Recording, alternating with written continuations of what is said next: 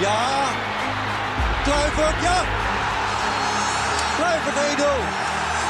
De Jong, slim gespeeld. Is dit de beslissing? Dit is de beslissing, denk ik. Wat een sfeer in de Johan Cruijff Arena. Ajax vernedert Olympique Lyon. Een wedstrijd zoals je hem zelden ziet. Je moet luisteren. Gewoon doen.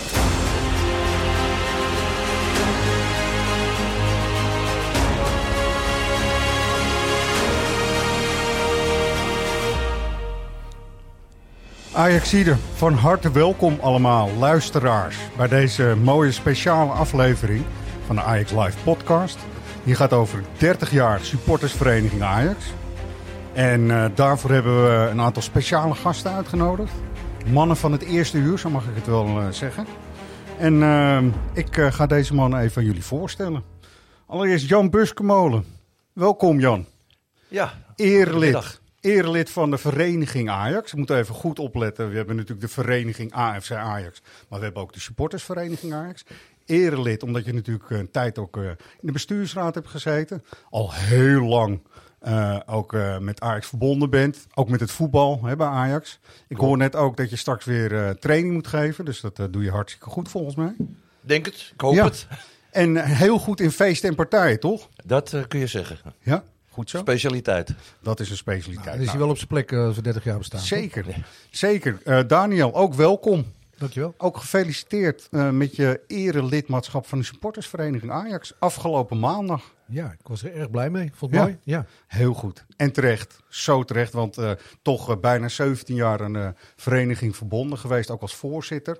Eh, de meeste mensen, Ajax die jullie toen ook natuurlijk kennen uit Hilversum. En eh, eh, ik zeg even een top DJ. Hè, op persoonlijke titel vind ik dat zeker. Maar Konio wordt ook nog 2020 gewonnen, toch? Voor mijn hele oeuvre. Dus eh, ja, voor is je hele oeuvre. Aanmoedigingsprijs om ermee te stoppen, maar ik ga nog even door. Zeker. nou, Gelijk heb je. Ja, toch? Ja, en we horen hem al last but not least natuurlijk. Michael van Praag. Michael, welkom. Dank je, Errol. Erevoorzitter van de vereniging AFC Ajax. Sowieso een erelid bij ons, bij de vereniging. Dus dat vind ik eh, knap. En het is ook volledig terecht. Want ik had het net over mannen van het eerste uur. Maar jij hebt eh, zo ongeveer... Je hebt lidmaatschap nummer 1, heb ik begrepen, toch? Ja, dat heb ik wel, of dat had ik wel. Ik had zelfs ook, ook nog een kaartje, daar stond op, lid nummer 1. Ik was daar heel trots op, maar Ja, dat is ook zo. het Nou, is dat- me afgenomen. Nou, het is, het is je denk ik niet afgenomen, want symbolisch heb je dat natuurlijk sowieso wel. Alleen als ze dan administratief dingen anders gaan doen, vervalt het, dan komen er nieuwe lidnummers. Dus jij hebt nog steeds lid nummer 1 volgens dan, mij. eh, dan ben ik weer gerustgesteld. Zo is dat. Nou, dus maar ten dele natuurlijk, Michael. Hè? Want eh, ik ben lid nummer drie. Ja, En, en ik weet van heel veel leden, zeker van de leden van het eerste uur... die waren enorm trots op hun eh, nummer, Nummer. dat ze hadden. Ja. En hoe lager het nummer was, hoe, hoe, hoe trotser ze werden. ja, er is een switch met die kaartverkoop, ledennummers en zo is er toen op een goed moment gedaan in de administratie. En toen is het eigenlijk misgegaan. Maar goed, Ik wilde niet te lang... eh, nee, laten we daar niet te lang bij stilstaan. Nee. Het is, eh, het is toch wel weer eh, bureaucratie ten top. Ja. Dat je dan op basis van een computerprogramma opeens dat eervolle nummer kwijt bent. Maar dat maakt me niet uit. Mijn hart klopt nog steeds voor. Daarom zeg ik ook, je hebt nog altijd lid nummer 1. En dat gaan we ook zo wel horen, denk ik. Want we gaan aan de hand van stellingen gaan we drie decennia supportersvereniging Ajax met jullie doornemen. Eh, Michael, om dan toch ook met eh, jou maar te beginnen. Als, ehm, op persoonlijke titel zou ik willen zeggen, de supportersvereniging Ajax, dat is een eh, stevige brug tussen de club en tussen de supporters. Al vanaf het begin af aan. En die is nu even de eerste stelling meteen maar. Die is steviger dan ooit. Dus de brug tussen de club en de supporters is steviger dan ooit. Je bent er in het begin bij geweest. Kun je me ons even aan de hand nemen wat in die tijd voor 1992 zeg maar het idee was bij de oprichting van de supportersvereniging? Ja, dat kan ik wel. We hadden toen de Ajaxiet. Ja. En de Ajaxiet was de supportersvereniging van Ajax. Ja, Maar het enige wat de Ajaxiet deed, dat was een blad uitgeven. ja, En meer niet. En wij wilden als jong bestuur wilden we veel meer. Wij wilden Tuurlijk. echt gewoon de supporters bij de club betrekken. We Welk wilden- jaar hebben we het nu over? 1998. Ja, 89, pardon. 89. 1989. En ehm, ik had supporters in mijn portefeuille. Dus nou, dan denk je, wat wil je ermee doen? Nou, We wilden ervoor zorgen dat er een echte supportersvereniging kwam. Waar spelers naartoe gingen. Ja. Waar dingen mee georganiseerd werden. Die op termijn ook eh, met voorrang eh, kaartjes konden kopen. Al toen had je toen nog niet die automatisering die er nu is. Nee, zeker. Toen Ja. werden de kaartjes nog vanaf de rol verkocht. Ja. Maar toch, dat was een visie om dat eh, om te gaan doen. En toen hebben we de Ajaxiet de kans gegeven om die rol te Ja. nemen. Ja. Maar dat wilden ze niet. Ze Nee. wilden zich beperken tot eh, het uitgeven van dat blad. Daar ik ziet, ja. En toen hebben we, ja, de Ajaxiet. En toen hebben wij gezegd, nou ja, sorry, fijn dat je dat wil blijven doen. Maar dan trekken wij wel ons eigen plan. En dan gaan wij samen met een aantal mensen een nieuwe supportersvereniging oprichten. Die wij als club dan erkennen Ja. als de officiële supportersvereniging van Ajax. Begrijp ik. Ehm, vaak gehoord ook eh, kaartverkoop en ellen- ellende daaromtrent eh, in, de hele Europese, in het Europese jaar zou een aanleiding zijn voor de oprichting. Daarvoor ook het staafincident, want we hebben het over dan, dat is 1989. Wij moeten die supporters beter leren kennen of dichter bij ons hebben. Wat is daar nou uiteindelijk de echte beweegreden? Nou, geweest? ik zag het als een gezelligheidsvereniging. Gewoon dingen, Ja. de, de band tussen de supporter en de club eh, verhevigen. Ja. Dingen als het stavenincident of vechtpartijen of dat soort dingen. Ja. Dat waren niet per saldo mensen die lid waren van de supportersvereniging. Nee, dat klopt. Dat waren zelfs mensen die niet lid wilden worden van de supportersvereniging. Ja. Hè, omdat ze dat te soft vonden en eh, Ja. die hadden geen zin in dat soort feestjes. Nou, en eh, dat kan, dat mag. Eh, vrijheid, blijheid, toen ook al. Maar het is niet opgericht om de problematiek met die groep supporters te verbeteren. Daar hadden we weer andere praatgroepen voor. Ja, Jan, ik zeg altijd maar, jij bent natuurlijk wel bekend. Jij staat bekend om de feesten in de partij, volgens mij, toch? Jij bent ook eh, man van het eerste uur. Hè? Lid nummer drie heb ik net gehoord. Dus Ja. dat, eh, wie, eh, wie heeft twee trouwens, weet u nu? Ja, dat weet ik wel hoor. Ja? Dat is Theo Pauw. Theo Pauw. Oké, ja, was natuurlijk de eerste voorzitter. Nee, Niet? nee. Dat was, wie was dat?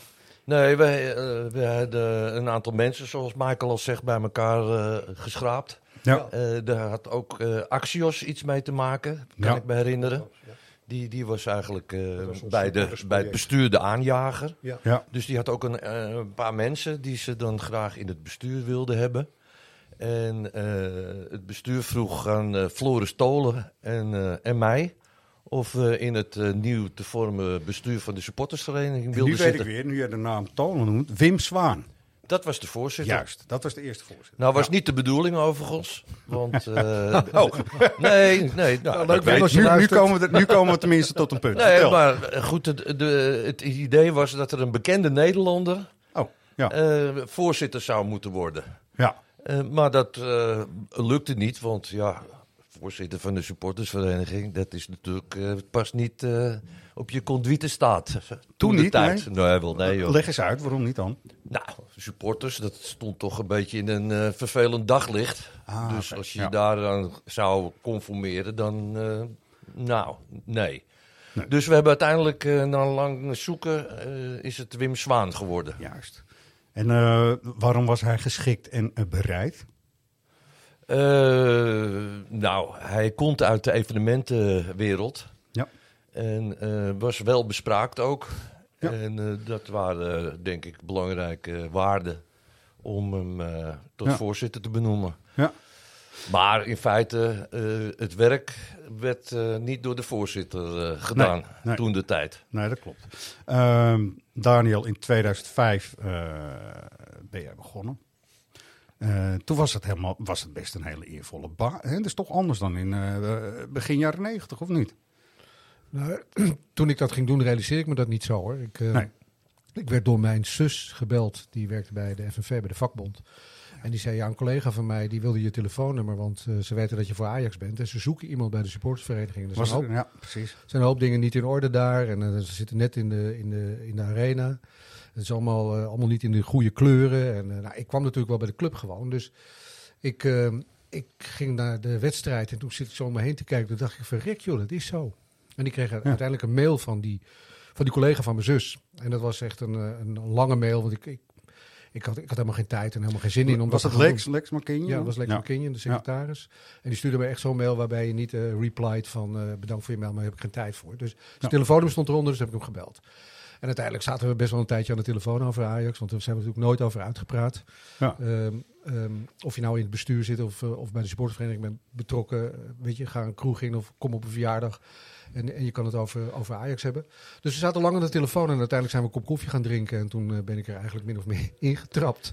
Eh, omdat ik ook de dingen die ik hoorde, toen dacht ik, ja joh, dat moet toch gewoon te, dat moet toch te doen zijn. Waarom doen Ja. ze dat niet? Hè? Waarom pakken ze niet een pot verf? En waarom hebben we de kleuren van Vitesse op de tweede omloop?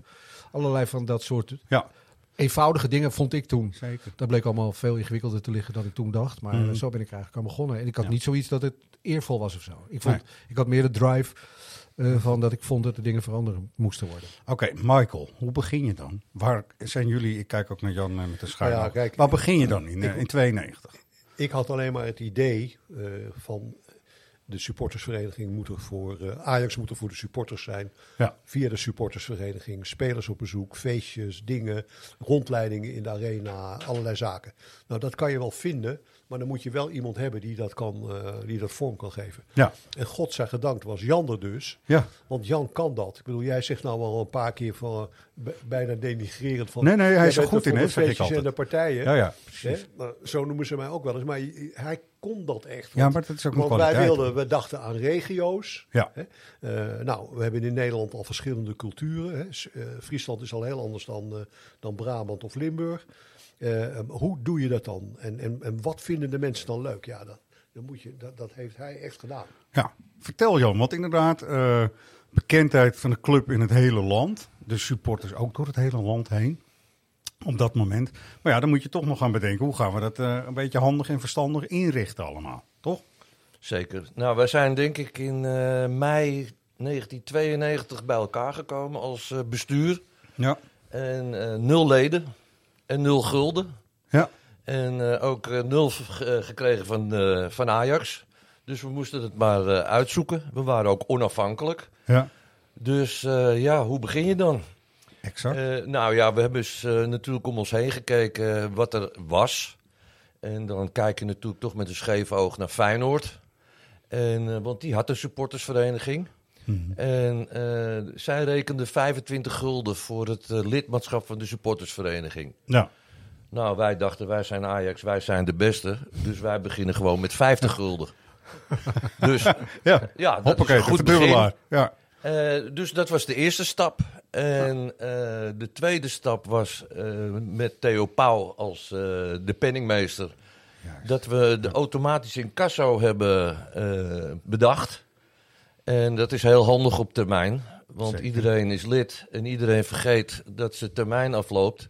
En voordat je het weet is het geld alweer geïncasseerd voor de volgende jaargang. Ja. Dus dat was super.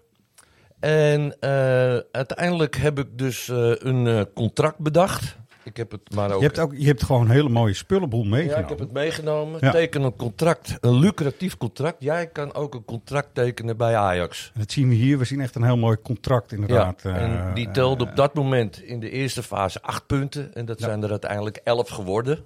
Ja, Dus dat is een flyer geworden. En eh, Ajax speelde zijn wedstrijden, grote wedstrijden in het Olympisch Stadion. Ja. En we hadden iemand die een dubbeldekker had. En eh, die hebben we bij, eh, in de buurt van vak S en dubbel S gezet. Hè, bij de staantribunes, daar Ja. aan die kant. En op de zijkant van de dubbeldekker hebben we Ajax Supportersvereniging gezet. En we zijn gewoon at random gaan flyeren. En, en zo zijn we van start gegaan met eh, het acquireren van leden. en die hoge bus lag niet meteen op zijn kant, zeg maar. Nee, totaal niet. Die eh, stond vier eh, bij het stadion. Ja. Ja, en wat heb je dan voor verwachtingen? Want dan denk je van, nou ja, we beginnen op nul, dus eh, waar gaat het dan naartoe? Ja, dat, dat was heel lastig eh, te bepalen. Ja, Eh, we hadden aanvankelijk natuurlijk daar ook geen doelstelling eh, in. nee. En, eh, dus we zijn in mei begonnen. Ja. En toen bedachten we dat wij... eh, de eerste activiteit die we gedaan hebben is een eh, nieuwjaarsreceptie. Ja.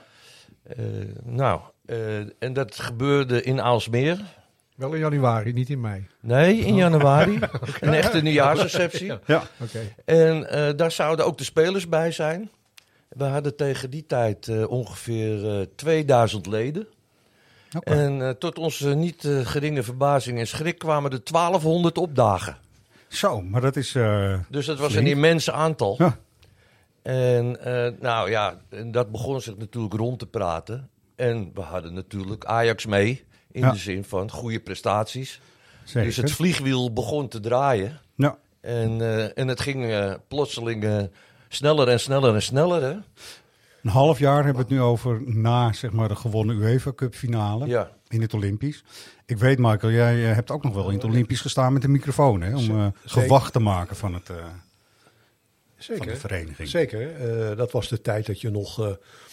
dat moest je wel heel rustig doseren, niet te vaak. Ja. Dus je ging of op het veld staan voor een belangrijke mededeling.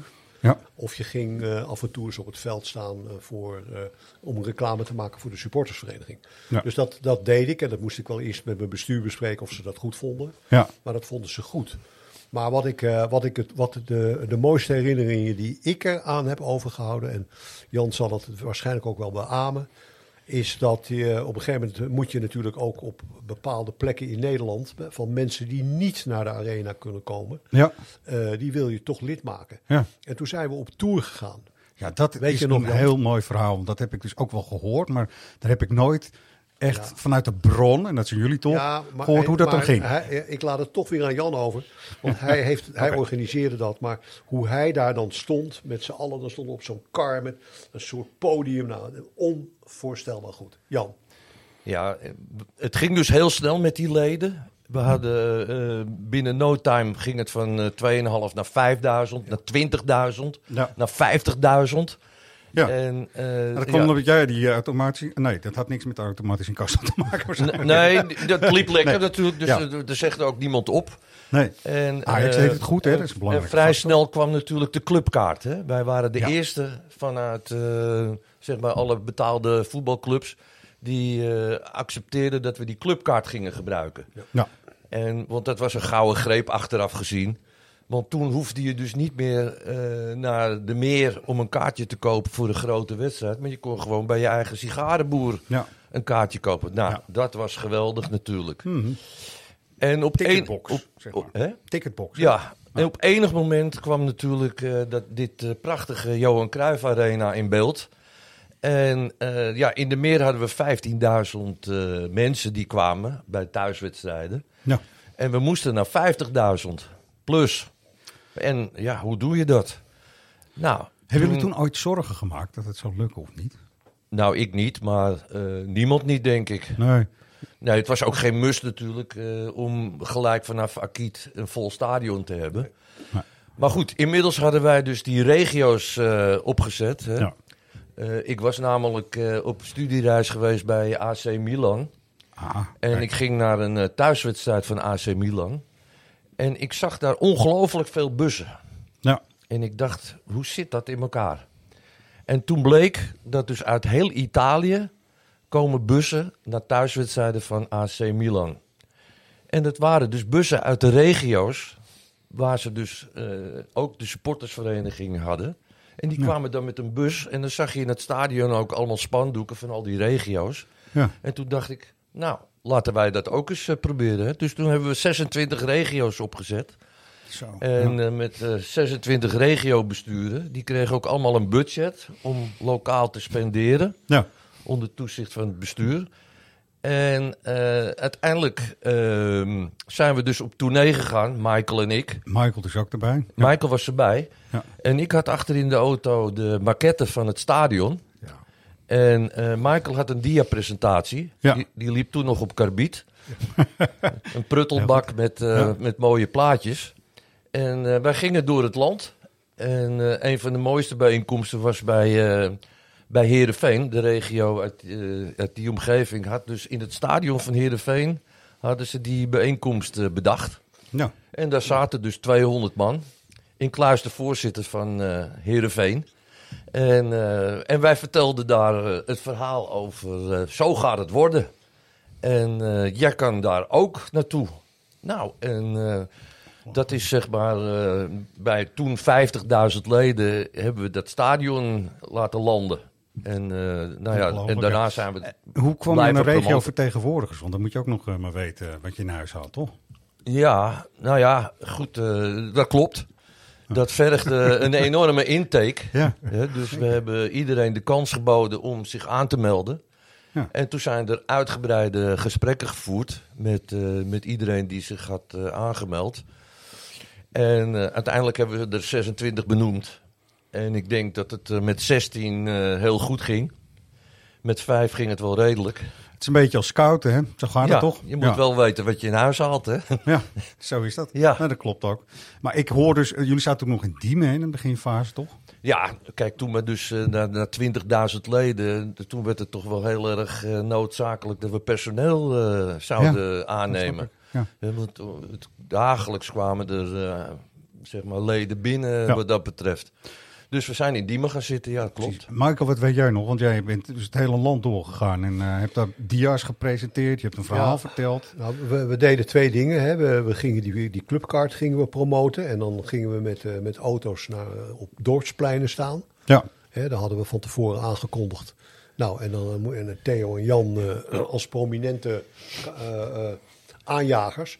Maar ja, eh, dat stadion, kijk, ik begrijp ook wel, ik begrijp ook wel dat, eh, dat eh, mensen denken, ja, zo'n nieuw stadion, en wat is dat dan wel? Hè? We- Ja. We bl- blijven liever in de meer en zo. En nou ja, je had toen nog geen computers zoals jij hier hebt staan. nee. Met PowerPoint of zo. Dus ik maakte zelf foto's. Ja, ja, Of ik kreeg er een paar van Louis van der Vuurst. ja. En die moest ik dan inramen, eerst nog. En dan vervolgens eh, gingen we daarmee op pad. En dat deed ik elk half jaar. Omdat eh, de, de stadion natuurlijk eh, ook weer verandert. ja. En zo probeerden we de mensen trots te maken op het feit dat er zo'n groot stadion zou komen. En ook hopen dat ze een seizoenkaarthouder wilden worden. Nou, en dan hadden we Jan weer. Dat was een combinatie En- ook natuurlijk. ja, natuurlijk is het een Ja, ja, ja, combinatie. Ja, En kijk, ik was alleen maar een beetje nou, leuk met die dia's en ik kon aardig presenteren, maar dat kan hij overigens ook. Maar ik deed dat dan en ja, je bent de voorzitter van de club. ja. En de mensen vinden het natuurlijk wel mooi dat de voorzitter van de club zelf Ja. eh, reclame komt maken voor een nieuw stadion. Dan konden ze net als het contract ook een voorinschrijving voor een seizoenkaart krijgen dan of zo? Hoe werkte dat dan? eh? Ja, ja, ja. Als je dus interesse had in een seizoenkaart, voor kon je je aanmelden. Ja, ja, Oké, ja, ja. goed zo, Ja. goed zo. Mooi. En wat was nou het meest overtuigende argument, hoorde je dan zo in de landen? Nou ja, weet je, ik heb duidelijk proberen te maken daar dat, dat het niet alleen mooi was, Ja, maar dat het ook een, een, een, een- volgende stap voor de club zou betekenen. ja, Omdat je, ja, het is toch helaas, maar het is wel betaald voetbal. Maar dat je daardoor meer geld kon genereren met skyboxen en business seats. zo is dat toch. Hè, en zo is het. En, en dat dat ertoe kan leiden dat je als club daardoor meer financiële armslag krijgt. Ja, Om betere spelers te kopen of om spelers te behouden. ja. Daniel, ehm, die regio's en districten, daar is er op een gegeven moment toch afscheid van genomen, toch? Ja. En eh, nou goed, we, we kennen, want dat is even dan de snelle sprong naar voren. Er zijn echt heel veel supportersfeesten in het land geweest die gewoon hartstikke tof waren en waar veel mensen naartoe kwamen. Zeker. Zelfs in eh Venlo kan ik me er nog eentje herinneren. Huppakee, duizend man daar. In de Koel ook nog, hè, dus Ja. het stadion daar. Maar toch eh, leek het, want ik ben daar natuurlijk zelf ook bij geweest, Daniel, beter om gewoon ook wat meer in Amsterdam, zeg maar. Nou, niet alleen in Amsterdam, maar wat ik Krijgen. vooral aantrof was, eh, ja, het waren natuurlijk fantastische vrijwilligers en eh, allemaal mensen met een ontzettend groot hart voor de club. Ja. Maar eh, nou ja, we weten natuurlijk allemaal, zoals we hier nu bij elkaar zijn, dat Ajax een heel groot merk is, een wereldmerk. Ja. En ik, ik zag bijvoorbeeld een supportersfeest in Bijlen, in een, eh, in een, in een buurthuis. Ik kan me nog heel goed herinneren dat dat een van de eerste was. Ja. En ik daar aankwam en dat de eigenaar van het eetcafé eh, een speler de keuken introk om met eh, zijn dochter op de foto te zetten. Ja, Eh, zo- zodra die bus daar landde, liet iedereen alles uit zijn handen vallen. ja, En ik merkte ook dat de club, de leiding van de club, maar ook de spelers, eh, wel zoiets hadden. Ja, moet ik hier naartoe? En dat was, het was natuurlijk niet echt heel aantrekkelijk. Wel voor de supporters, maar eh Ja, er moet natuurlijk klopt ook iets ook. aanzitten voor, voor, de, voor de club en vooral voor de spelers. Dus toen zijn we dat gaan professionaliseren. Want ik, ik dacht, dat moet niet in Bijlen, dat moet natuurlijk dan in Assen. Hè, als, je, als je in die Als je een keuze moet maken, dan is Assen En dan ga je naar, naar, naar een grote eh, gelegenheid op stand waar, eh, waar je de faciliteit hebt om ook echt een goed feest te organiseren. Ja.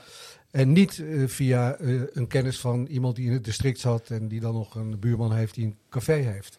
Ja. Dus zo zijn we dat toen gaan opzetten. We hebben een eh, professioneel evenementenbureau erbij gehaald en eh, Ja. zijn we dat gaan professionaliseren. Heel goed, ik denk dat het ook beter is. Want de foto toen de tijd, het ging met magnesium. Spelen, ik zag meteen niks meer, schiet de bal naar... Nou ja, goed, het had allerlei het had allemaal heel erg zijn charme en het was Ja. ook hartstikke mooi. Maar eh, ja, in 2005, 6 vroeg werden er gewoon andere dingen gevraagd op, op dit gebied en op dit niveau. En dat past natuurlijk heel erg bij Ajax. ook. Is ook, is ook ontwikkeling natuurlijk. Hè? Ja, dat is ook zeker, ontwikkeling. ja. Zeker. En de begintijd was natuurlijk ook wel belangrijk. Dat denk ik toch Louis van Gaal ook. Afspraak is afspraak. Jan, daar zou Ja. jij misschien ook over kunnen vertellen. Als er dan spelers moesten komen, dan was het ook gewoon die afspraak hebben gemaakt. Ja, ja, dat klopt. Theo Pauw was degene die dan het contact onderhield met eh, Louis van Gaal. Ja. En eh, hij was er eh, strikt en duidelijk in. Hij besefte ook eh, de, de functie van dat spelers mee moesten naar hier en daar, zullen we maar zeggen. En wij zorgden dan ook Ja. voor de, de begeleiding. Hè? Dus Ja. een speciale chauffeur ging dan de spelers... Met de spelersbus vaak toch? Nee, nee, nee. Spelers was meestal één of twee spelers die daar een regio gingen. Die werden door een chauffeur met een Oh, zo, mooie auto eh, opgehaald. En als de wieden weer gaan naar die plek, je de ding doen en dan weer gauw weg. Ja. Want ja, ze moeten rusten en ze moeten weer presteren. Dus Ja. op die manier ging dat. Ja. En als we dus eh, ons niet aan de afspraak hielden, nou, dan waren we aan de beurt natuurlijk bij Louis. Ja, dat kan ik me wel voorstellen. Dan was hij niet mals. Nog, nog mooie anekdotes. Speler vergeten in uh, Nee. Of zo. Nee, dat niet? Nou, dat was onder vergaal niet, hè? Nee, hè? Nee. Nee, dat kon niet, hè? Nee, Nee. dat was kansloos. Maar goed, dat is nu ook allemaal veranderd in die zin Zeker. dat de spelers natuurlijk beperkt beschikbaar zijn. En dat er eh, ook een professionalisering in- aan die Ja. kant is met sponsoren.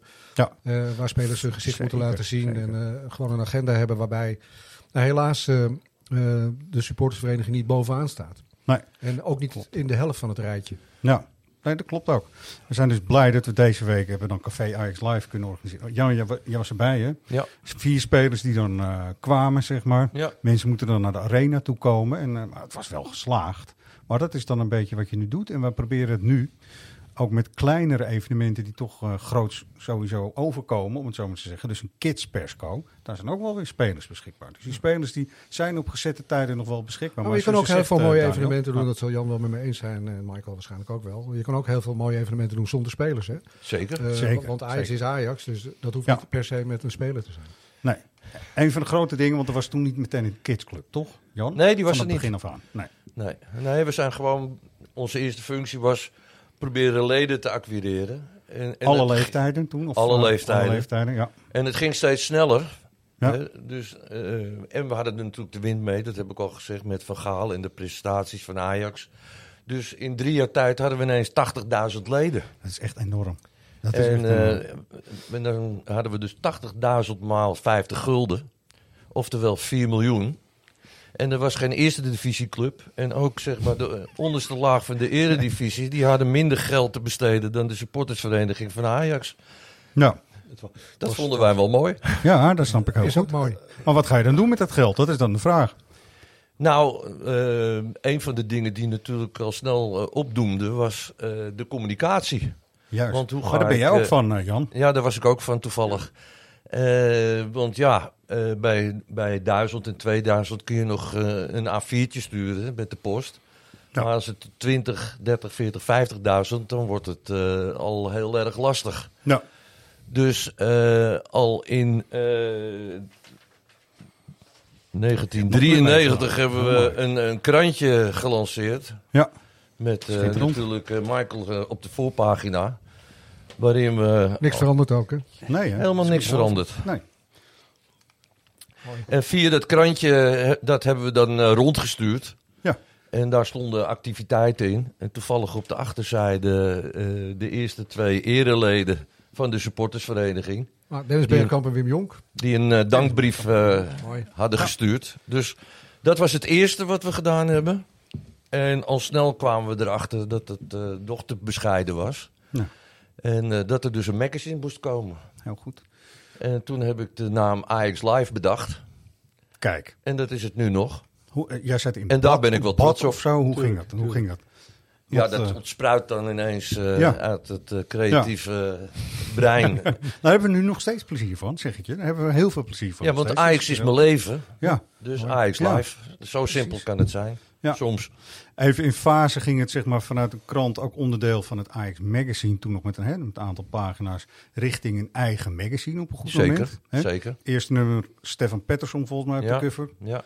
En eh, toen hadden jullie dus je eigen, eh, hadden we, want ik moet even we zeggen in dit geval, hadden we dus het eerste echte Ajax Live magazine eh, te Klopt. pakken. Ja. Nou, heel goed, heel goed. Maar je moet je dus voorstellen dat de regio Brabant van onze supportersvereniging was groter Ja. dan de hele supportersvereniging van PSV. Juist. Dus, Ja, dat- dus we, werden ook wel Ja. met wat jaloezie bekeken, links en rechts. Hè? Maar nog steeds hebben wij heel Ja. veel eh, supporters in eh Brabant. Zeker, Ja. ja. nog Dat steeds. is, ook, dat is ook zo, ja. Ja. ja. Mooi hè? Dus eigenlijk de stelling... Hè, Zouden we dat toch van voetbal ook? Ja, Ja, precies. Maar de stelling die we dan hebben gedeponeerd, het was toen de tijd natuurlijk ook een goede band waarschijnlijk. Alleen we zijn nu natuurlijk jaren verder. De boel heeft zich eh, slecht Nederlands doorontwikkeld, zeg maar. Ja. En dat is nu waar we, waar we nu staan. En je zou kunnen zeggen dat er toen wel meer in het land gebeurde, misschien ook met spelers. Dat, dat is wel een verschil, denk ik. Ja, maar dat is wat Wat Daniel, Daniel Daniel, ook al heeft aangegeven. We leven in een andere tijd. Ja. Toen het, eh, nu moeten ze eh, gemiddeld zondag, woensdag, zondag voetballen. Juist. Dus er is nauwelijks ruimte en tijd om dat soort dingen nog te doen. Dat paste Nee. toen nog wel, maar Ja. dat kan nu helemaal Veel niet meer meer. media-aandacht, sponsors. Maar het is eh, niet alle alleen de spelers natuurlijk. Het Ja. heeft ook met gedrag van supporters te maken. En met, eh, met bezigheden die mensen tegenwoordig hebben ze toen niet Ja. hadden. Ja. Er is nu zoveel waar je naartoe kan. Je hebt natuurlijk je mobiele telefoon. Je hebt allerlei devices. En, en Ja. toen, toen was er nog geen eh, spelcomputer. Nee. Er zijn heel veel dingen in de maatschappij gekomen die de wereld kleiner hebben gemaakt. En eh, ik denk ook eh, dat wij als supportersvereniging... We kwamen net even op de kidsclub. Ja. Daar hebben we best eh, ook wel wat last gehad in een periode dat we niet zo succesvol waren. Ja. Dat we toch PSV-shirtjes in Amsterdam zagen. Ja. Of, of Barcelona-shirtjes. Kijk, kinderen die willen gewoon bij een winnaar horen. En die hadden natuurlijk via hun spelcomputer en via school. Tuurlijk. En vroeger was dat zo ontzettend ver weg. Ja. En dat was allemaal dichtbij. En eh, ja, dus die, die band die je dan moet opbouwen met iemand. Eh, dat is echt... eh, nou ja, wie wordt er nog lid ergens van? Hè? Vroeger was is je ook lid, het vroeger was je lid van een discotheek. Ja. Om, om ergens binnen te komen. Tegenwoordig zeg je gewoon, als ik ergens lid van moet worden, ga ik gewoon niet heen. Ja, Ja. precies. Er, er is een drempel. Dat ja, dat klopt vinden mensen zeker, echt. zeker. Dat, dat Ja. staat echt tegen om Klopt ergens lid van te zijn. Ja. Dus, dus we moeten die brug zo verstevigen dat je moet bij de club willen horen. Het is natuurlijk Juist. een Ajax community. Het is inderdaad wat Jan net zei, dat Ajax Live, Ja. dat is het merk. Ja. Daar moet je bij willen horen. Ja, helemaal goed. We hebben het over tijdsgeest en dan eh, gooi ik hem er toch maar even in. Vanaf 1995 mis Ajax. Ja. En kan dat vandaag de dag dan nog? Dat is de vraag. Dat is de volgende stelling meteen maar even eh, met u eh, welbevinden. Ik, nou, ik laat het even aan hun over, maar ik heb er wel een mening over. En ik hoor hem heel graag, Michael, straks. Maar Maar trap af. Hoe is dat ooit ontstaan eigenlijk? Want dat Ja. vroeg ik me Nou, eerst af. Ja, we gaan wat- kijken mis- dat kan ik je uitleggen. Ja, daar ben ik wel benieuwd Ja. naar eigenlijk. Want ook dat is natuurlijk eh, uit mijn brein ontsproten. Ja. Ja. En de gedachte erachter was eigenlijk heel simpel. We gaan naar de Amsterdam Arena. Ja, En, we hebben, en ik voetbalde toen de tijd met, eh, met ons team op zaterdag. Eh, dan gingen we naar Duitsland, naar HSV. En we bezochten dan ook een wedstrijd.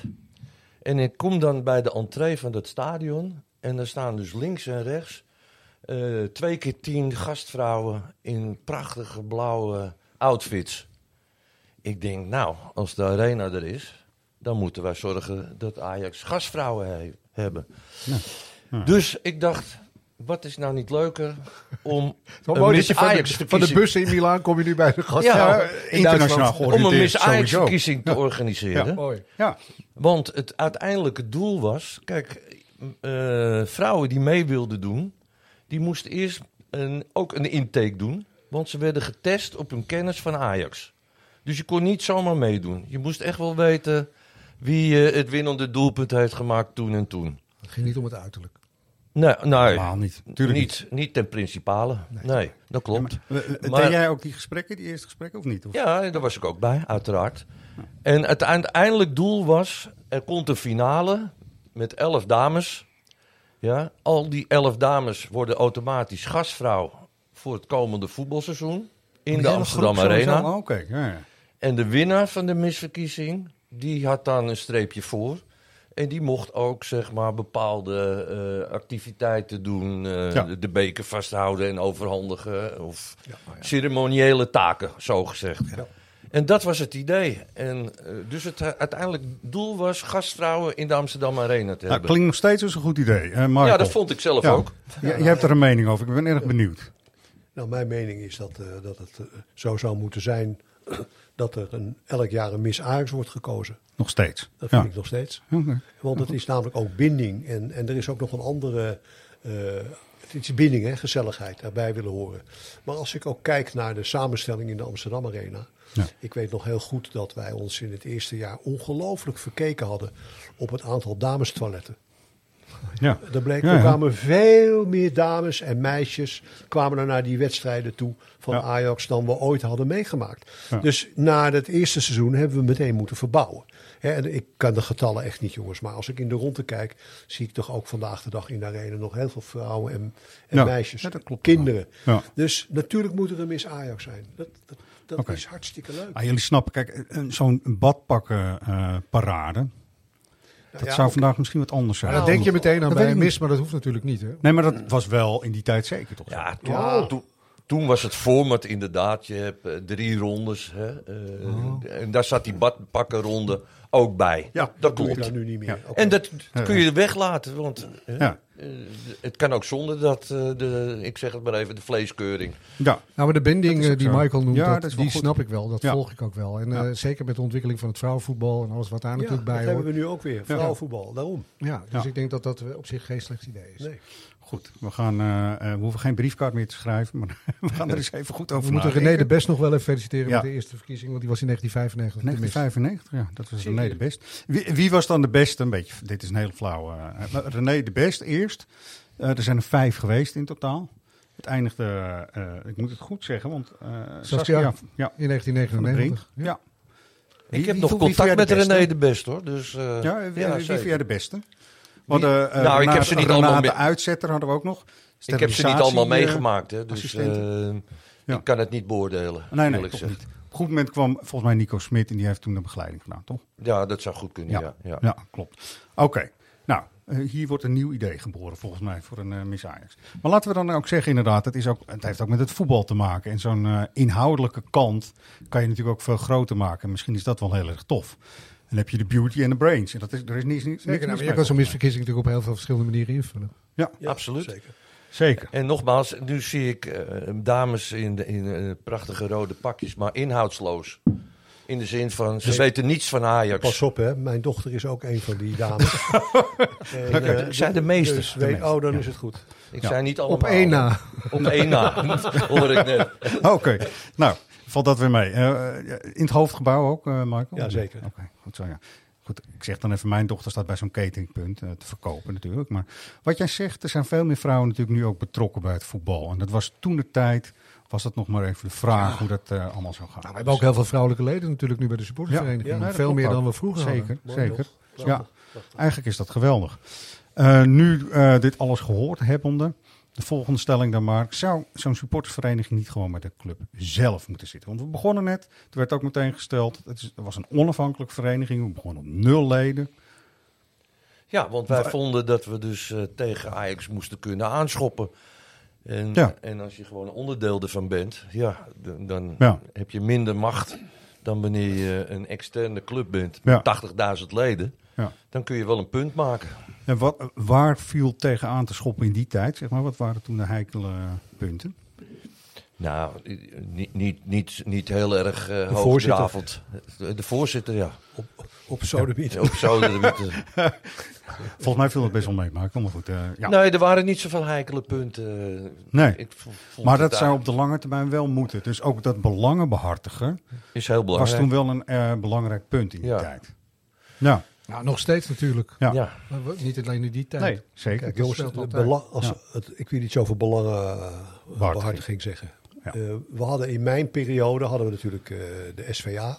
Ja. Dat zijn over het algemeen genomen heel andere mensen dan, eh, laat ik het maar eens zeggen, de hardcore F-sider. Ja. En ik heb op een bepaald moment, eh, heb ik twee jaar lang achter elkaar, elke maand op mijn kantoor in Hoofddorp, zes praatgroepen gehad.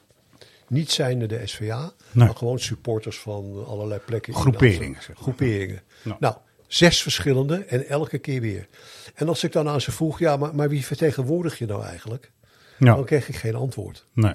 Het is maar he- heel erg, heel erg beperkt.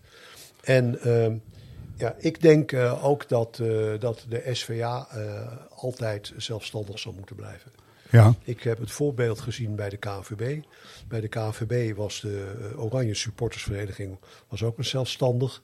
Nou, de afdeling marketing wilde dat uiteindelijk graag eh, binnen de KNVB ehm, eh, Incorporeren. incorporeren. Nou, Ja. En dan, dat heeft het voordeel dat, het, dat je misschien wat makkelijker en directer databases hebt voor kaartverkoop. Dat kan- is natuurlijk een argument. dat, dat hè, kan zijn. vaak wordt, maar maar, maar, maar de, de gezelligheid, de zoom en, en zo is, is er wel uit. Oké. En, en dat, dat zie je echt. Maar hoe komt dat dan? Kan, kan zo'n bond kan- of zo'n nee. club dat dan niet zelf? Of? Nee, natuurlijk niet. Ik bedoel, eh, eh, daar werken ook een x-aantal mensen om de club te runnen met alles wat daarbij hoort. Ja. Dan ga je er opeens een vereniging eh bij halen van meer, met meer dan 100.000 mensen. Die je ook nog weer eens aandacht moet geven. Ja. En, Ja. en die een hele ander soort aandacht willen. En hele andere wensen hebben dan bijvoorbeeld de sponsoren die je hebt. Ja, Nee, ik vind, eh, je haalt echt de ziel uit de club als je dat doet. dat is mooi. Je noemde net 100.000. We kunnen eh, zelfs hier met trots nu ook zeggen... Het is 30 jaar natuurlijk, maar 130.000 Nou. hebben we gepasseerd, zijn we gepasseerd inmiddels. Ja, Dus fantastisch. eh, dat is echt mooi. Ja, Dat, dat, kan, dat, kan, eh, dat kan Ajax eh, niet, niet runnen. Dat is gewoon zo. En niet op de manier zoals het nu gaat. En bovendien zijn er ook heel veel mensen die willen wel bij de club horen. Maar die willen niet dat het management van de club hun club runt. Nee. Dat heb je ook. Nee. Of je moet de volgende stap nemen. Zoals dat bij Barcelona is. Dat, dat zijn de socio's. Die zijn ook lid van de club. mogen stemmen. Hè? Die mogen stemmen. Maar ja, met alle gevolgen van dien. Ja, ja. Eh, ik hoop dat ze het zo houden als het nu is. Wordt het dan de beste voorzitter, zou je zeggen? Of wordt het de meest populaire eh, voorzitter die van alles verkoopt aan de mensen, dat hij dat Ja, naar binnen er gaat zijn halen? er landen Hè? die een president kiezen, dan weet je toch. Ja, weet je hoe het gaat zo Dan weet je ongeveer. ongeveer hoe dat gaat. Ja, maar dat, Ja. Zie, dat zie je aan Barcelona heel erg goed. Ja. Hè? Eh, daar heb je een, eh, dan, dan gaan ze die supporters van allerlei dingen beloven. Hè? Ik eh, haal die speler, ik haal die speler. Nou, je hebt het beloofd en je wil herkozen worden, dus je doet het. Terwijl je het je vaak zelfs helemaal niet kan veroorloven. Nee, Dus je, het, het kan ook nog tot wanbeleid leiden. Ja. Ik zou het niet doen. nee, duidelijk. We hadden het net over belangenbehartiging.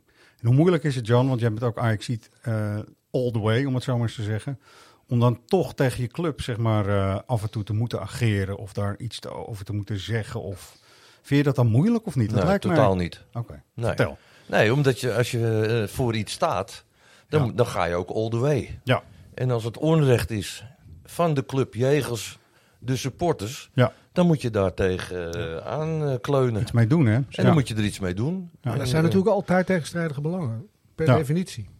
Ja, omdat het misschien om geld gaat van de kaartjes. Even een Bijvoorbeeld, voorbeeld. dat Ja. hebben wij natuurlijk van dichtbij meegemaakt. Zeker.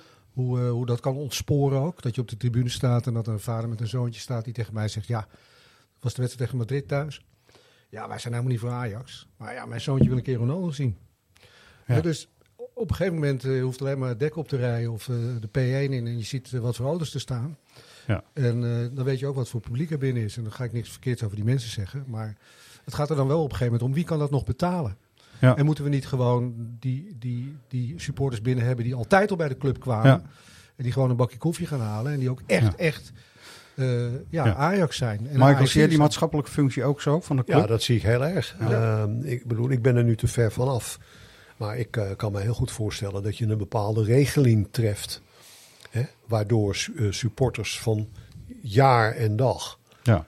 Altijd de kans hebben eh, om met voorrang naar wedstrijden te gaan. De trouwe De bezoekers. trouwe bezoeker. eh, en, ja. en als je het als zo'n supporter dat dan pas als hij het echt niet kan betalen bijvoorbeeld. Of als het niet uitkomt, hè, dat kan ook. Ja. Nou, dan kan je een andere distributie erop loslaten. Maar ja, goed, dit, actueel, actueel is nu dat Ja, het zeker. zwaar onder druk staat. Ja. Dat, dat Ajax dat eigenlijk niet wil. Toch? Hè, dat, we, dat we daar problemen mee Ja. hebben. Ja. Of hadden, want ik ben nu weg. Maar eh, ik heb me altijd heel erg over Sinds kort, hè? Ja, nee, goed, maar ik heb me er altijd over opgewonden. Er is bij definitie altijd een ander belang. Ik weet nog dat. Michael Kinsberg aan tafel zat. En het is er nog steeds niet, een supportersbeleidsplan. Dat is in jouw tijd echt wel anders, Michael. In jouw tijd ook, Jan. Maar ze hebben helemaal niks in een la liggen hoe ze met Nee. supporters omgaan eigenlijk. Nee. Want Michael zei gewoon keihard tegen mij: Ja, wat zet ik daar dan in? Ja, dat is ongelooflijk. eigenlijk een hele Niet, beledigende niet jou, eh, Michael, Ja. daar word jij niet mee bedoeld, maar het ging over... eh, Ja, ja, Michael Kinsberger, die ja. zei dat tegen Ja, mij. Ik hem ook zeggen. En dat is er nu nog niet, hè? Er is niet echt Nee. een plan om met supporters om te gaan. Maar dat is dus heel erg verkeerd. ja. En vandaar ook jouw punt net volgens mij, dat je dat dus niet moet incorporeren, toch? Nee. Nee. Maar Ja. ik vind dat je als eh, leiding van een club, juist in deze tijd, juist wel heel erg veel oog moet hebben voor het belang van je trouwe Ja, Je trouwe supporter. En je trouwe supporter, dat is degene die lid is van je supportersvereniging. ja. En de anderen kunnen ook Ajax-supporters zijn, maar dat zijn incidentele gasten. Dat kan ook zijn. Ik bedoel, als jij helemaal in het noordoosten van het land komt en je kan maar een paar keer per jaar komen, begrijp ik allemaal. Ja. Maar eh, weet je, een club moet zich realiseren dat, het, dat ze zonder, zonder vaste supporterscharen niks voorstellen. Mooi ook. Hè, en in, sorry, nog één ding. Ja, en in slechte tijden, Ja. en die eh, kan elke club hebben, ook Ajax. Zeker. Ja, ja. Dan wil je wel heel erg graag dat, eh, dat die- het stadion nog vol zit. Ja. Nou, het, het mooie bij het broodje vooraf eh, hadden we het even over de actualiteit. En het ging er over de plannen in de Champions League. En toen vond ik het mooi dat jij op een goed moment zei... ja, maar die tien wedstrijden die dan in de eerste fase gespeeld gaan worden... dat is, ook weer, is ook weer een kans... gewoon om meer mensen de kans te geven om naar het stadion te komen. En als je dat een beetje vanuit eh, supportersbeleid... wat er niet is, eh, Daniel, zeg je. Nou ja, het maar als je erover nadenkt... Staat in ieder geval niks op papier, hoor. dat bedoel Ja, ik meer. maar daar kun je goede dingen vooraf over afspreken, zodat meer mensen ook voor een heel redelijk bedrag gewoon ook naar dat stadion kunnen komen, toch? Ja. Dat vinden wij met eh, onze achterban van eh 130.000 still counting, vinden we dat ook een, een prima idee natuurlijk. Ja, meer mensen kijk, stadion, wat- wat-. Wat ik daar zei is het volgende. Ik begrijp best wel dat kijk, die, de, het nieuwe format in twe- nee, eh, 2024 gaat leiden tot tien wedstrijden. Ja. Niet allemaal thuis, maar wel tien wedstrijden. Eh, dus zeker vijf thuiswedstrijden. En dat is nog maar de voorronde. Ik kan me heel goed voorstellen dat er mensen zijn die dat niet kunnen betalen. Maar die wel lid zijn van de Ajax supportersvereniging. En, Ja. en, en, en dan zou je dus een regeling moeten bedenken. Waarbij je die mensen toch de gelegenheid geeft om, als ze dat willen. Toch naar het stadion te kunnen. En hoe doe je dat? Nou, het nieuwe format gaat leiden tot eh, enorm veel extra televisieinkomsten. Ja. Daar is het ook voor gedaan. Mhm. Dat is de driver. Ik meen te weten dat het budget wat de UEFA nu heeft van drie- 2,3 miljard, dat dat naar meer dan 5 gaat. Dat heb ik uit de mond van de commercieel directeur van de UEFA gehoord. Ja. Dus dat is een hoop geld. Dus je zou, hè, en ik weet het, ik heb, eh, ik heb met Ajax eh, niks te vertellen en ik wil ook helemaal niet kritiek leveren.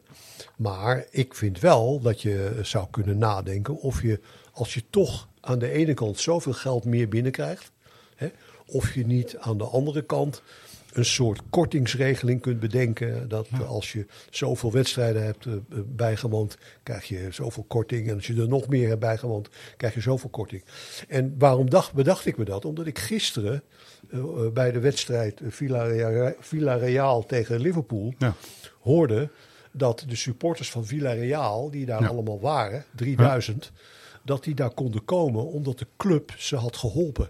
Ja, dat is Die had dat gesponsord. Daar zijn we natuurlijk helemaal fan Nou, van. ik begrijp wel dat, dat Ajax dat niet kan betalen, want, Ja. eh, want, want de inkomsten uit, eh, uit de Spaanse competitie zijn vele malen groter dan hier.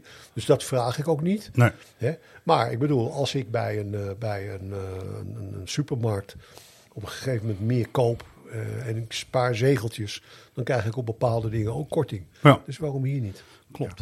En je ziet ook hoe lo- loyaal eh, de Ajax-supporters zijn. Hè? Dat hebben we in coronatijd natuurlijk gezien. Dat, eh, Ja.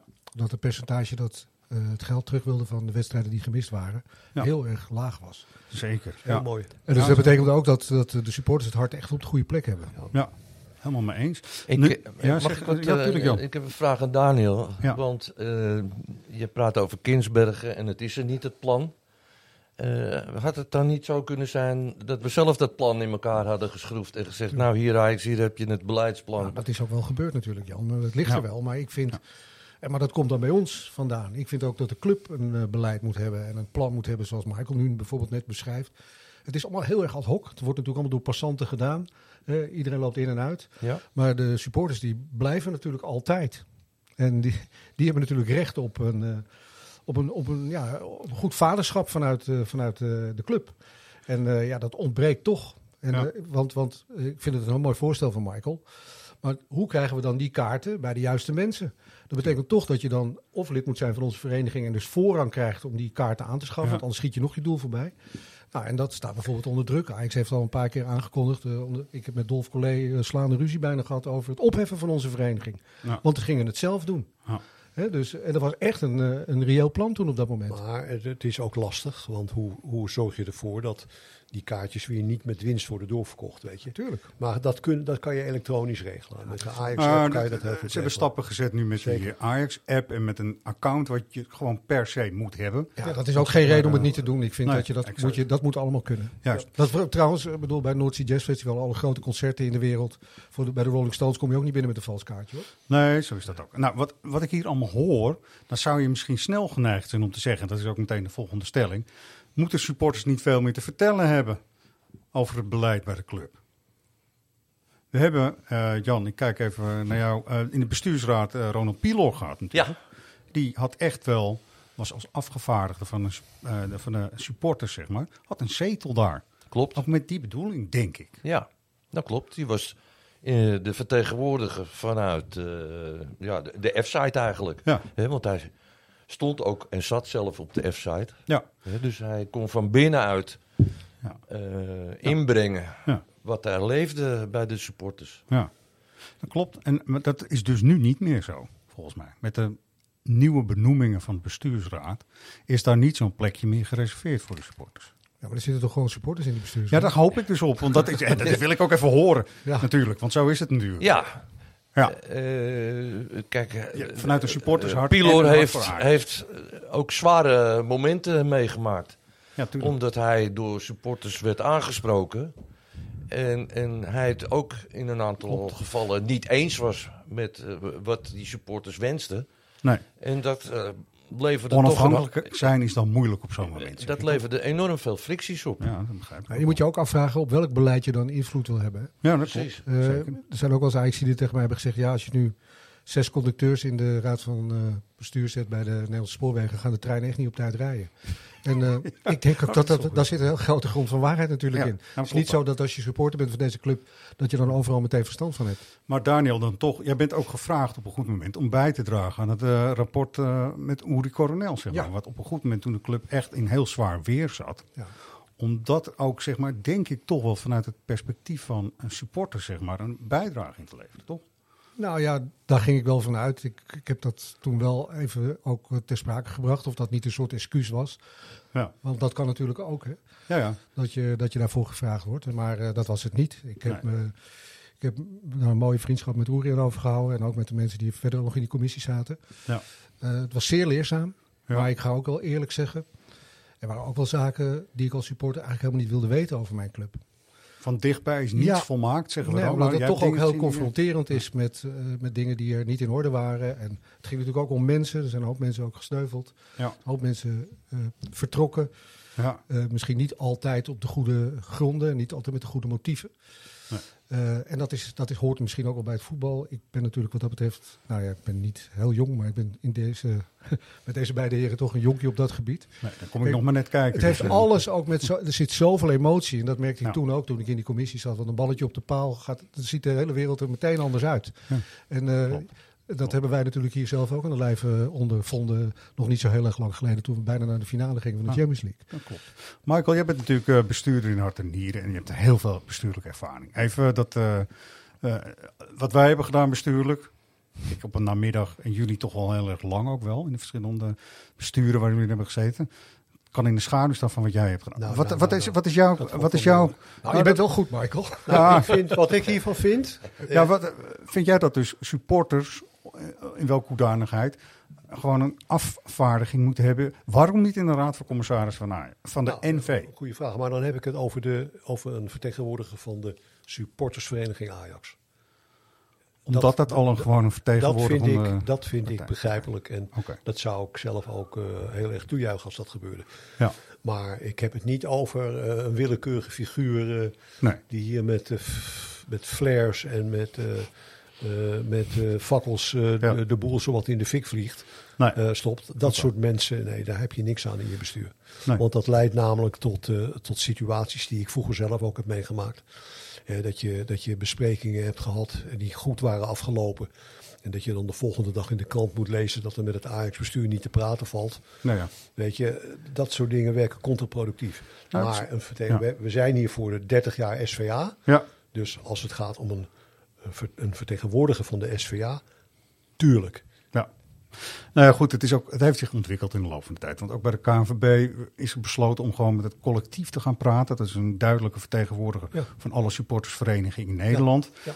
De FSE op Europees niveau ken je natuurlijk ook wel. En dat is ook heel Nou, duidelijk. en dan weet je ook de- eh, de- dat je... Precies, we hebben nu eh, bij de UEFA de FSC erbij betrokken. Ja, Maar dan gaat het meer om, eh, om service en security. Ja, Dan gaat het niet om het beleid van de UEFA, over competities en dat soort dingen Nee. meer. Maar meer om van de Zeg faciliteiten. ik even, waarom niet dan? Nou ja, daar kan er nog een andere podcast over maken. Maar dan gaat het echt over eh, de faciliteiten die de supporters eh, wensen. Ja. Hè? En die zijn vaak in Europa echt schandalig. Ja. Als je kijkt naar eh, het, het aantal toiletten in het San Siro-stadion, om maar eens wat te noemen. ja. Hè?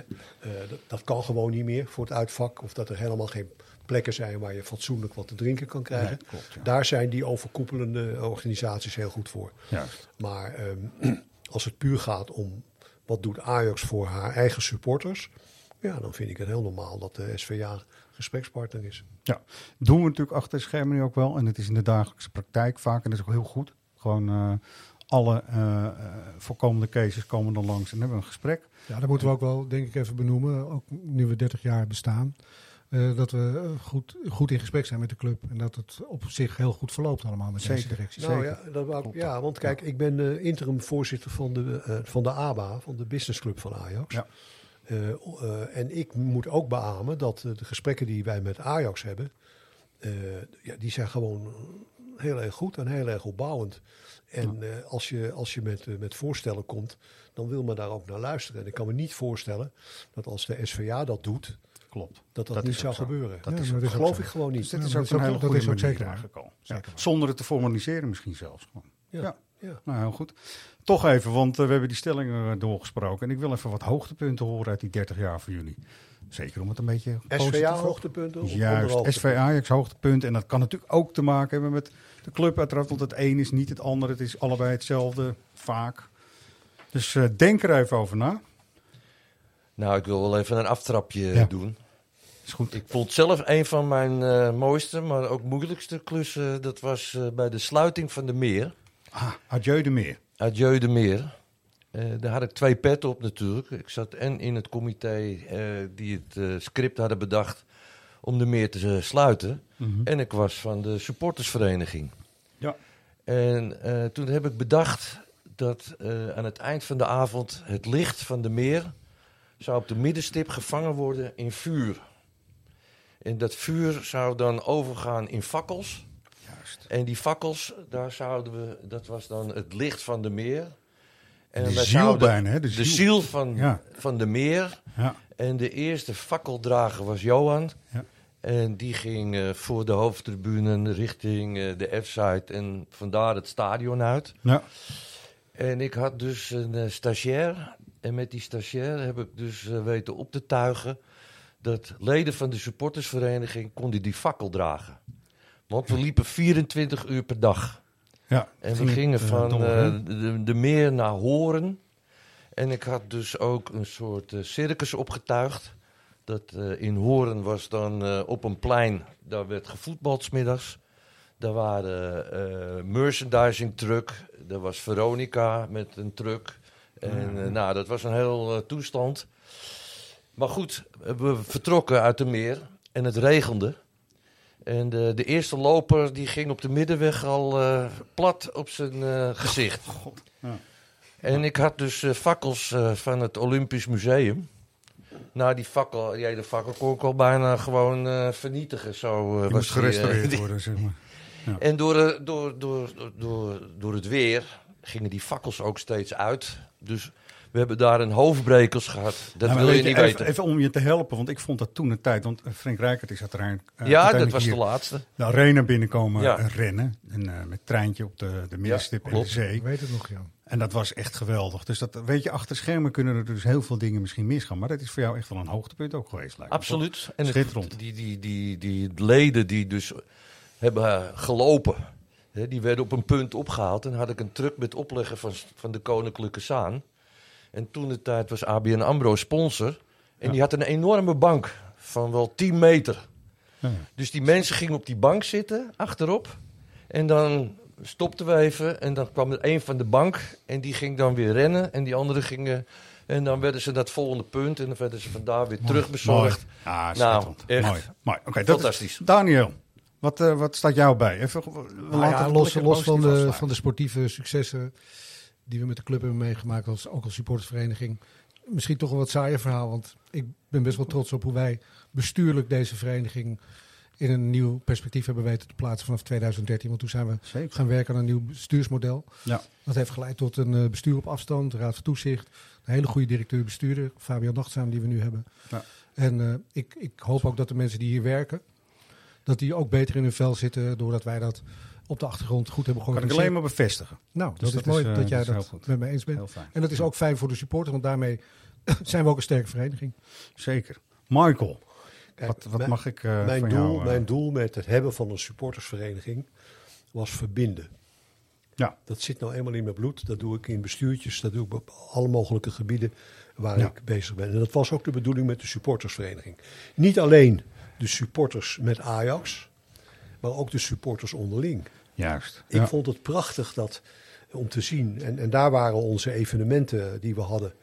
Die, die werden steeds groter en die waren bij uitstek daar geschikt voor. Dan kwamen ze uit heel Nederland, kwamen Ajaxiden die elkaar nog nooit ontmoet hadden. Ja. De een sprak Brabants, de ander sprak plat Amsterdams en de derde sprak Gronings. Mooi. Die, Ah. kwamen, die kwamen bij elkaar. ja. En die waren daar om dat rood-wit te aanbidden. En dat was de bedoeling? Juist jouw Dat initiële was de bedoeling. En Ja. om die spelers toe te juichen. Maar ook om zangers toe te juichen en zangeressen. Ja. En daar ben ik dan misschien een beetje heel kinderachtig, se- sentimenteel type in. Mhm. Maar ik kon dan op een gegeven moment gewoon ergens in een hoek gaan staan. En dan gewoon genieten van het feit dat dat gebeurde. Heel mooi. Ja, heel goed. en dat, goed. dat, dat, dat is eigenlijk het, eh, het mooiste en het eh, dankbaarste eh, gedachte die ik heb aan de supportersvereniging Ajax. Fantastisch. Nou, goed. Bij een speciale podcast wordt ook een speciale prijs. We hebben een, eh een thuisshirt gesigneerd door de hele selectie. En die geven we altijd weg eh, aan de hand van een eh, Wie ben jij dan? Noemen we dat. Wie ben jij dan? Het is een geluidsfragmentje waarin je een Ajaxiet hoort. En de mensen die het goede antwoord weten, ik doe even eerst de administratieve administra de administratie. Die kunnen mailen naar redactie.svajax.nl. Je naam, je lidnummer, je postcode en het goede antwoord uiteraard. Die moet je daarop Je zetten. nieuwe lidnummer, hè? Je nieuw, achtcijferige, nieuwe nummer, achtcijferige lidnummer en niet één, eh, Michael. Nee, Dus- nee, nee, nee, ongeldig. nee, ik doe niet mee. Ik doe niet Ja, mee. deze heren zijn eh, eh, Buiten mogen niet buiten. Ja. Ehm, goed, ik denk dat het voor jullie een hele makkelijk is. Oh, echt? Maar ik vind wel bij deze uitzending passen. Who are you? Ja, en eh, het is een kunstgrasmat die we al 25 jaar hebben. En eh, onversluitbaar is. En we hebben er ontzettend veel plezier mee. Want het is een ruimte dat de bal er nooit uit kan. Ja, goed. Het is voor jullie een makkie, hè, denk ik zomaar. Ja. Maar goed voor de jongere mensen misschien weer niet. Dus, en die doen eh, altijd vrolijk mee. Heel mooi shirt dus, thuisshirt, gesigneerd en wel. Dat zo iemand ook nog positief kan zijn over kunstgras. Dat is ook wel bijzonder, toch, op zich? Een bijzondere opname ook. Ja. ja. Nou, het heeft een beetje te maken, Jan, je had het net over Adieu de Meer. Daar heeft het natuurlijk allemaal eh, mee te maken, wat Ja. je nu hoort. Dus, eh, en meer gaan we er ook niet verklappen. Eh, ik wil u heel hartelijk en oprecht ook bedanken voor jullie bijdrage. We hebben dingen geleerd uiteraard en dingen gehoord. En het gevoel zat erin. Dat is heel belangrijk, denk ik, bij een supportersvereniging, volgens mij. Dus eh, dank jullie wel. En eh, we horen jullie vast nog een keer terug bij, bij onze podcast. Zou Zullen we leuk dat zijn. afspreken? Dankjewel. Goed zo. Op naar de volgende 30 jaar, hè? Ja. Op, ja. Naar de volgende 30 jaar inderdaad.